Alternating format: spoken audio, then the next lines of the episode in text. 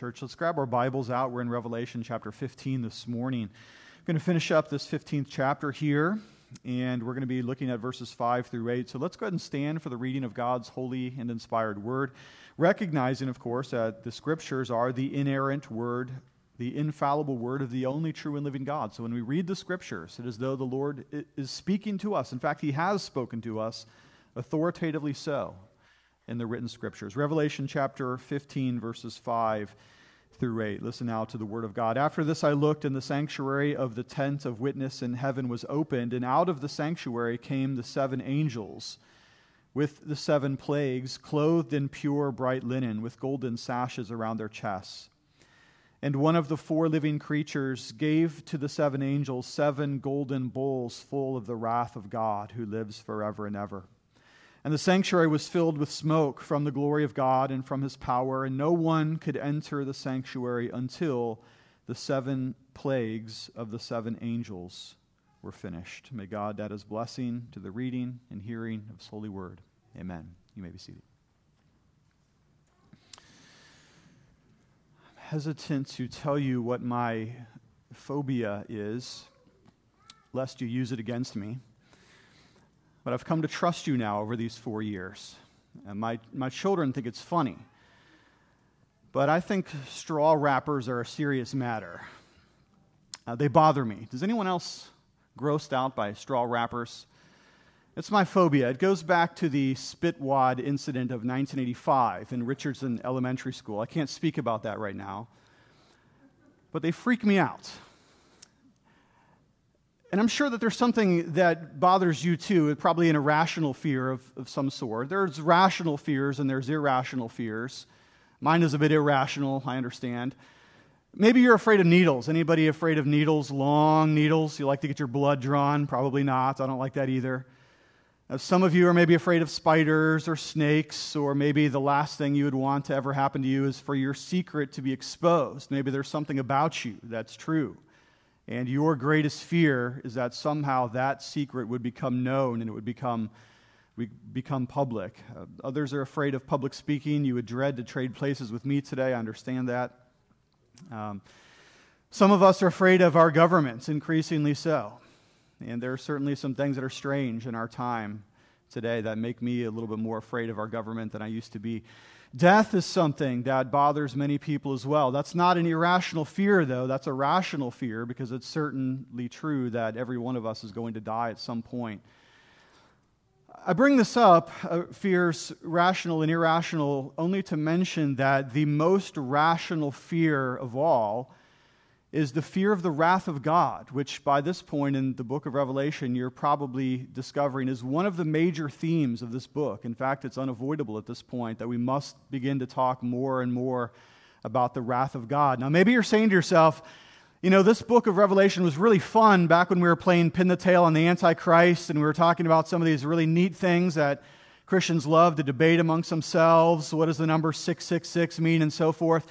Those were interesting passages, but now we're coming down to some of these darker passages in the book of Revelation in which we cannot avoid discussing the wrath of God. In fact, it's right here in this text. And so that's what we're going to do this morning is we're going to talk about the most rational fear of all, which is the wrath of God. I would rather have every form of cancer than to have to face up to the wrath of God. Look at it. It's right here in your Bible. I hope you have your Bible open. Revelation chapter 15, verse 7 one of the four living creatures gave to the seven angels seven golden bowls full of the wrath of God who lives forever and ever. You don't want to face that. I know you don't. I don't either. Let's define the wrath of God, if you will, at the beginning of the sermon this morning. God's wrath is something like his holy, righteous anger at sin, which he will one day pour out in global and personal catastrophe on the unatoned.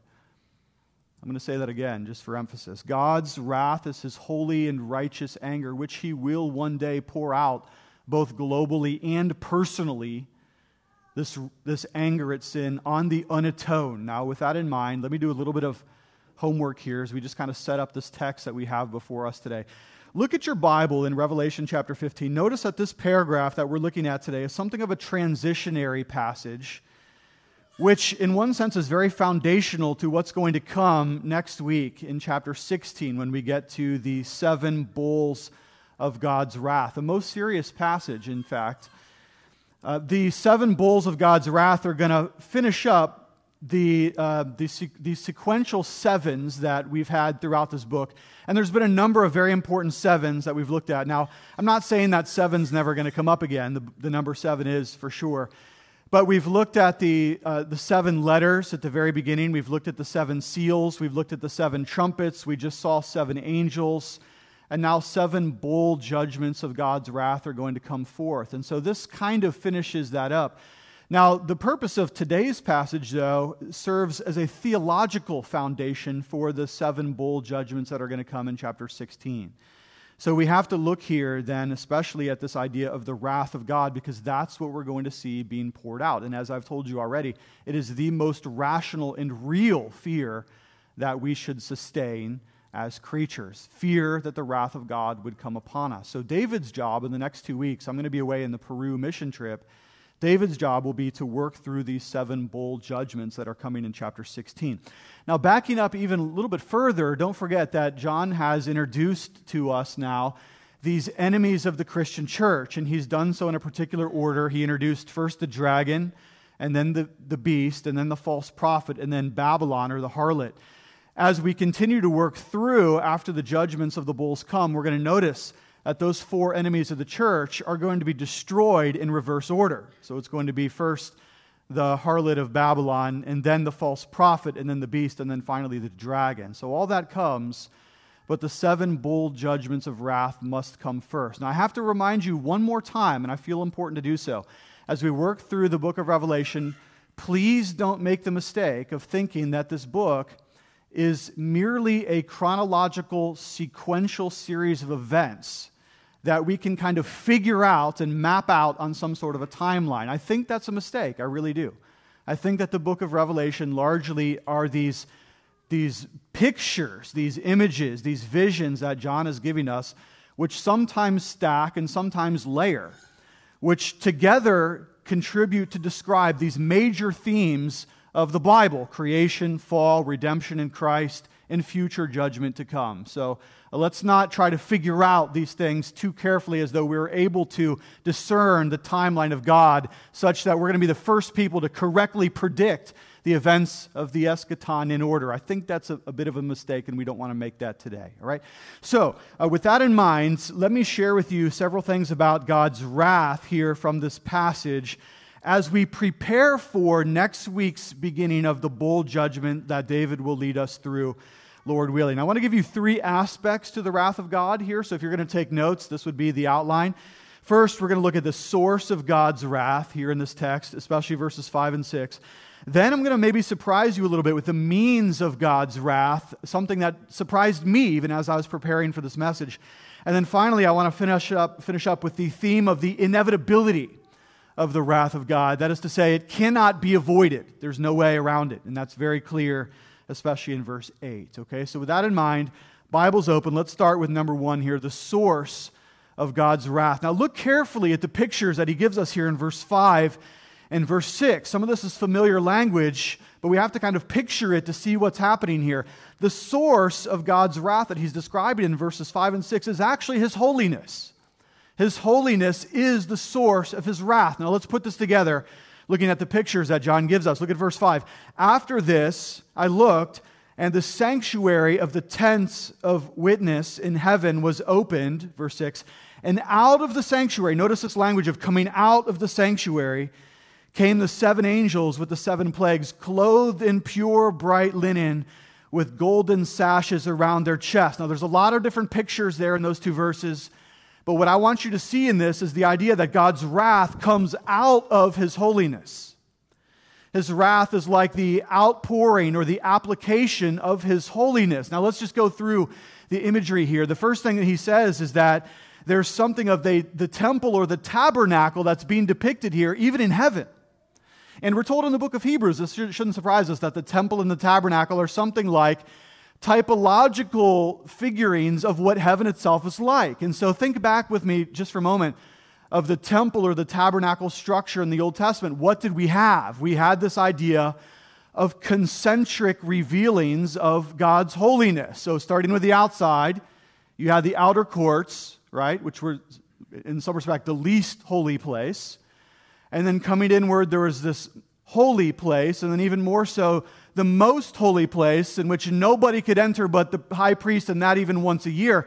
And what was in the most holy place? Well, you had within it the ark itself, which you might even say is the mostest holiest place, this, right? That's it's really where the holiness of God is consigned in the ark of the testimony. And I think that's why the ESV messes up a little bit here. Now, I don't want to critique the translators because they do an excellent job in the ESV, but I'd wish they had translated this the tent of testimony as the New King James does rather than the tent of witness and the only little quibble, the only reason I bring that up at all, is because the idea of the tent of testimony is actually the more common Old Testament language. When we go back to, for instance, uh, the book of Exodus or the book of Leviticus, we'll very often read of the tents of the testimony. Rather than the tent of witness, though I get it, the Greek word marturion or marturios, it means the same thing witness or testimony. So technically the ESV is right.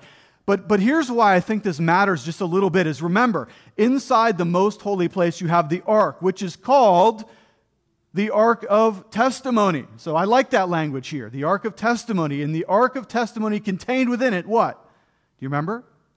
The Ten Commandments. And so there's the very holy law of God within this ark of testimony. And interestingly, we've actually talked about this once before the ark is something of a sign both of the law, because it contains the Ten Commandments, but also the gospel. Remember, because it was that the ark, the hilasterion, the mercy seat of the ark itself, in which propitiation or atonement was made. Now, if you've kind of lost the picture here, let's just gather it up for a second. I want you to see this that what John is describing is that the, this wrath, these bowls of God's anger, are coming outward from inward. Does everybody see the trajectory there? The wrath is coming outward from inward. And what is inward? Well, the most holy place of God's absolute righteousness, his total moral purity, uprightness, and goodness. And so we can say something like this, and this is very important to our theology of wrath that the wrath of God is the application of his holiness. The wrath of God is the overflow of his holiness. The wrath of God is his holiness in practice, let's put it that way, as he judges the sin of the world. And so John is giving us here a picture of his holiness coming, I'm sorry, his wrath coming outward from his holiness. Does that make sense? It actually is a really clear picture once you begin to visualize what's happening here. And that's why the angels that are coming out, they're bearing this. Notice this, too, when you look very carefully at the language. The angels are described as clothed in pure white linen. Well, what is that? Obviously, signs of holiness. They're coming outward with these bowls with golden sashes around their waist. And we've already seen that language before in Revelation. Christ himself is the one who is described as having these, gold, these golden holy sashes here. So the image is very clear. It's not even a controversy at all, really. God's wrath is coming out from the holy ark of his absolute moral perfection and his glory. You see that picture there? So his wrath is like the overflow of his holiness. Now, you, you may be objecting here a little bit, and I'll let's tease this out. You may say to yourself, okay, I don't get it though. How is a loving God so full of wrath? Good question. Glad you asked. Well, you see, uh, God is a loving God, and there's no question about that, and I certainly would never dispute that. The Bible says God is love, it's one of his foremost attributes as it's described in the Bible. But you have to understand what is it that God loves when we describe him as a loving God? Well, he loves you, no question about that. Loves me too, praise God. Loves the world that he's made, yes, as creator, yes, truly he does. But please understand that when we talk about God being a loving God, all of that is true, but do not neglect the fact that the thing that he loves the most is his own glory. He loves his own holy glory, which is why the Father loves the Son, and the Son loves the, the, the Father, and the Spirit loves them both. in the Bible, everywhere and throughout, Old Testament and New Testament, God loves his own glory. He loves his name, he loves his honor. And whenever his name and his honor is besmirched, he rises up, as it were, in fury because he will not stand to see his holiness or his glory diminished by sinful men. That cannot be. His wrath is the application of the fury of his holiness. Those two things are not in contradiction with one another. Now, maybe you ask again, and I'll, I'll, entertain another question. How can God be described as having joy then if he's also a God full of wrath? Well, again, similar answer. Uh, please understand, when we're talking about the joy of God, and there are a number of pa- pa- uh, passages that describe God as having joy, and the wrath of God, please understand, we're not talking about emotions like human beings have emotions. That's not what we mean by his joy or his wrath. Um, see, you and I, um, we experience emotions. We have swings of the tide of our emotions. You're in a good mood today, you're in a bad mood tomorrow. Well, what happened? Well, maybe your blood sugar's low, for goodness sakes. Maybe you need a snack. Maybe you need a rest. Maybe you need a break. Maybe you're bored. And so, human beings, we experience these swings of emotion that we call moods. Now, you have to understand, the holy Lord God Almighty does not experience mood swings. He does not. That would violate the attribute of his immutability. He is unchangeable. God is always eternally constant. So, how is it then that God is described as sometimes being joyful and sometimes being filled with wrath? It's not that he has emotions or moods, it's that God has what we might call eternal dispositions. Okay? He's always disposed eternally to his own glory. He loves the glory and honor of his own name, and he should, because that is the highest value of all things. And God is always and eternally disposed against sin, which dishonors that same glory. And it's not as though God switches back and forth between good mood and, ma- and bad mood, joy and wrath. It's that God is eternally and always predisposed to his glory and likewise to anything that would dishonor his holy name.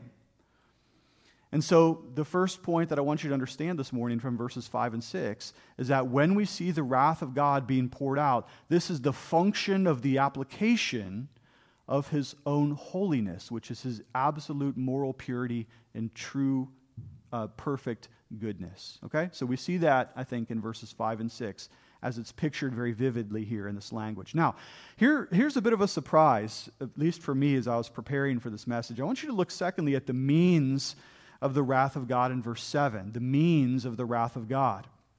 Um, look at this, verse 7. One of the four living creatures gave to the seven angels seven golden bowls full of the wrath of God who lives forever and ever. Two thoughts jump out to me from verse 7. The first, is that I'm even more sure of my interpretation of verses 5 and 6 when I read verse 7. How am I more sure?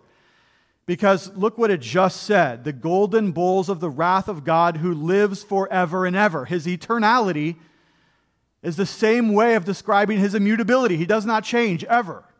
No time, no circumstances, no eons, no ages.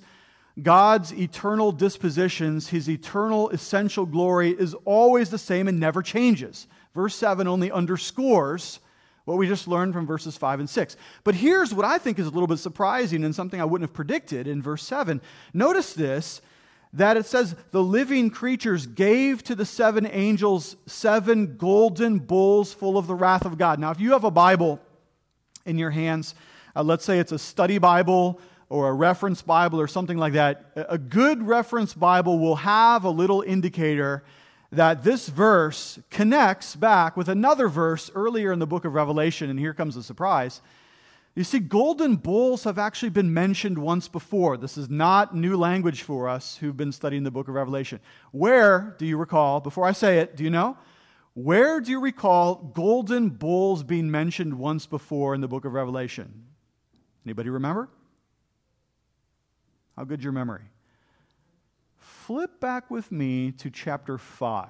I want you to see this language of golden bowls. And I think here that there is, in fact, a strong connection here, and that the study Bibles and the cross references are right to point out this little link between our chapter, chapter 15, all the way back to chapter 5, verse 8. Let's pick it up, though, one verse earlier in verse 7. This is that great scene where the seven seals are about to be unfurled. Look at verse 7 of chapter 5. And he went and he took the scroll from the right hand of him who was seated on the throne.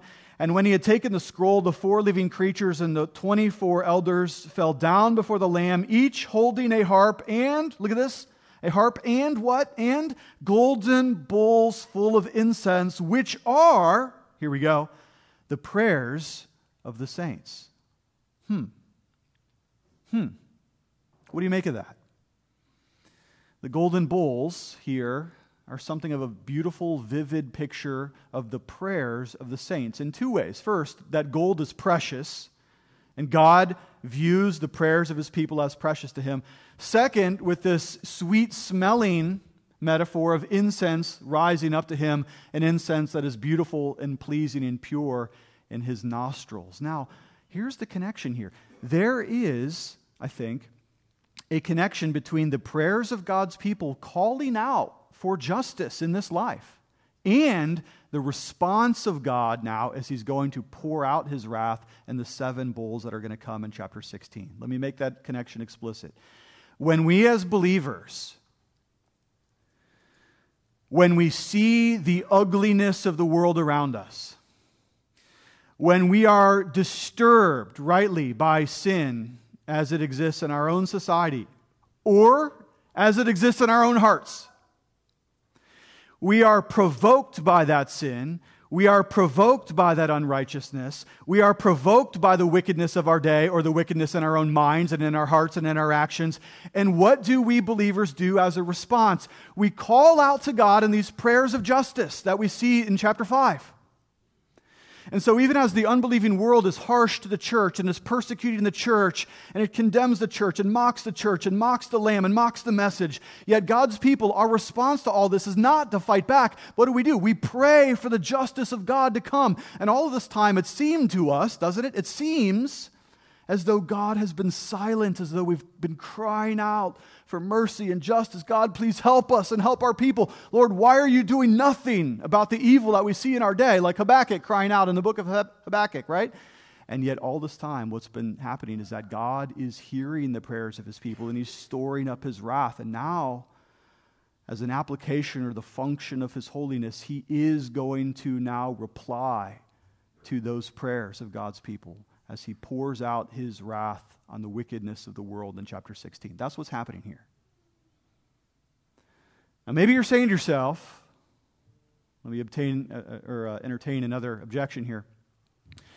Well, that's a lot about wrath. Yeah, I know. You say, well, I don't want the Bible to be about wrath.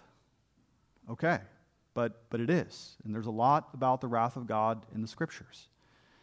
And I would, I would reply to you that you don't understand the nature of God or the message of the gospel unless you, first of all, understand what it is that God has a holy and righteous anger against sin.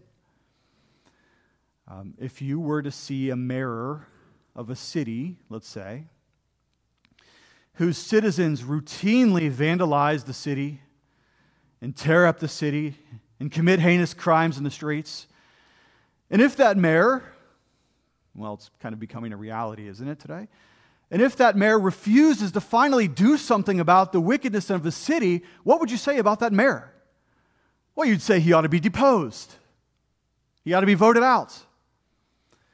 it's the same thing for God. If God did not have a day of justice in which he brings righteousness back to the streets of his creation, you could hardly call him a just God. Could you? Or think of a judge in a courtroom scene. If the judge routinely dismissed serious and heinous charges of those who were brought before his court, he simply dismissed them on a whim as though he didn't care, as though he looked at everything that came before him and simply said, meh, who cares? What would you say about such a judge? You would say he is not a truly just judge and he has no right to rule in his courtroom. But it's also true with God. Uh, you see, God, in order for him to be just, he must have the attribute of wrath. He must bring evil to its timely comeuppance. It must be so, and it will. And chapter 16 is going to confirm that to us. And I would just say to you, by the way, if I can press you a little bit on this, if you don't mind, if you are not crying out for justice, if you are not rightly disturbed by the things that you see in our nation today, if, if your heart is not provoked like the Apostle Paul, remember when he goes to Athens and he sees the idols of his own time? What does it say? It says his heart was provoked.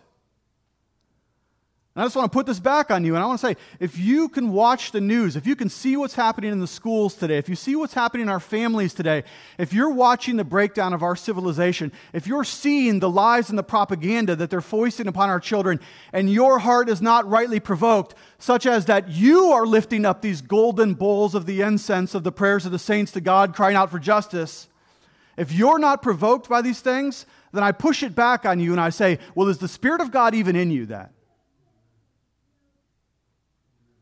Am I pushing too hard? If you're not disturbed and crying out with these golden bowls of the incense of the prayers of the saints, asking God to bring justice to the world, then I sincerely question whether or not the Spirit of God is moving in your heart.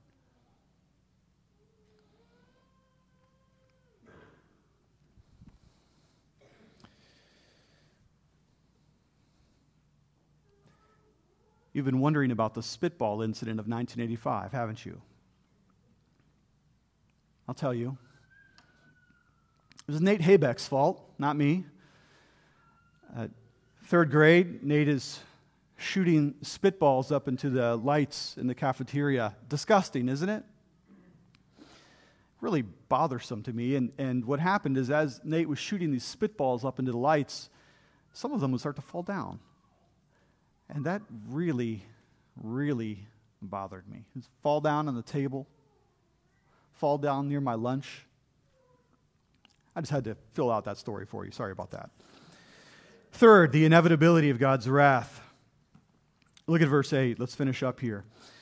And the sanctuary was filled with the smoke from the glory of God and from his power, and no one could enter the sanctuary, mark this word, until the seven plagues of the seven angels were finished. Now, I want you to mark the word until here because I think this is a key word. There's a sense of inevitability happening here that nothing is going to stop now what we're going to see uh, transpire in chapter 16. Mark also the word plagues. This is also an interesting word here because the word plagues harkens us back to what? Well, the plagues of the Old Testament. And there's clearly a, a strong connection here.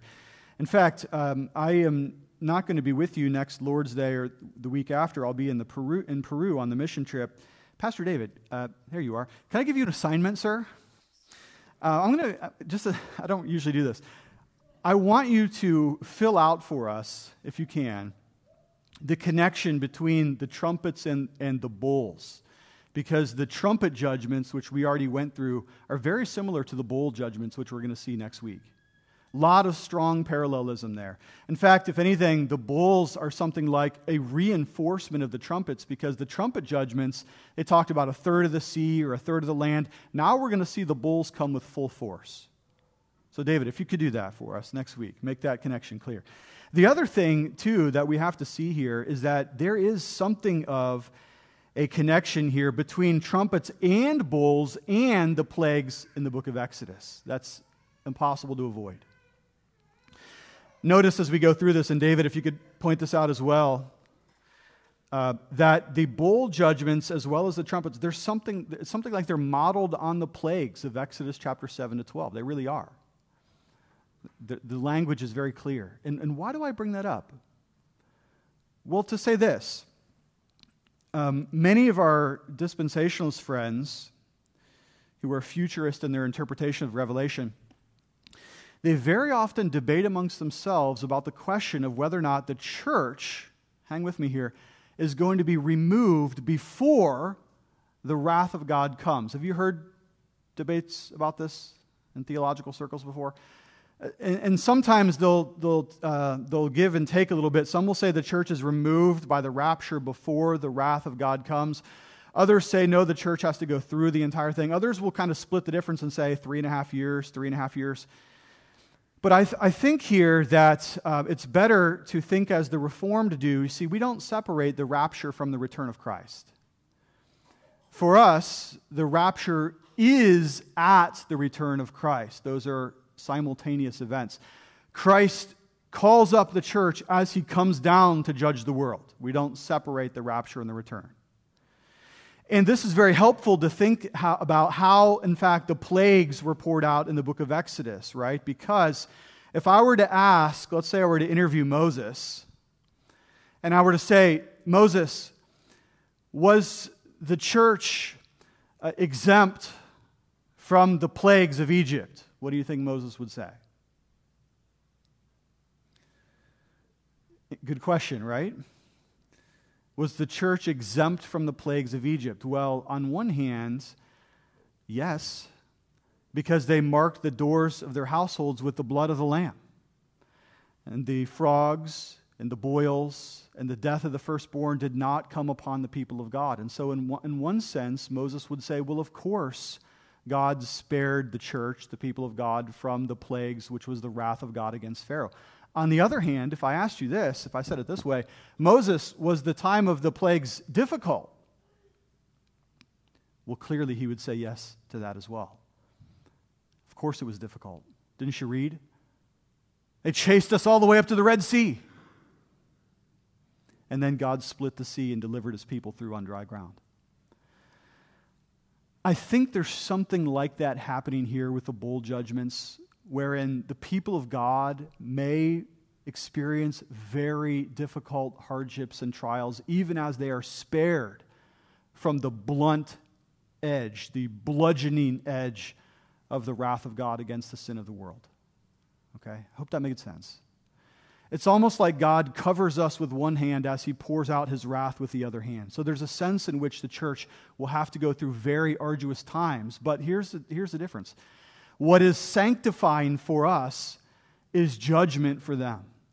The very thing that brings punishment upon the unbelievers is that which actually sanctifies us and causes us to be stronger even as we endure hardship in the very midst. Okay?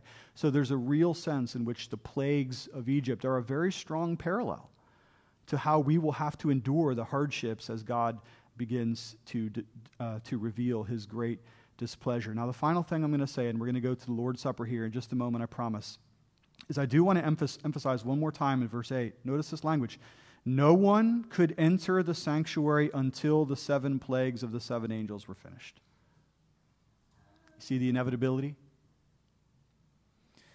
There's no way into the temple but through wrath.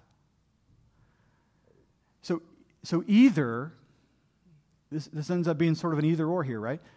Either you will experience the wrath of God come crashing down on your life because of hardened, unrepentant, recalcitrant hearts, or, contrarily, Christ will have gone through the wrath of God for you in Calvary at his cross.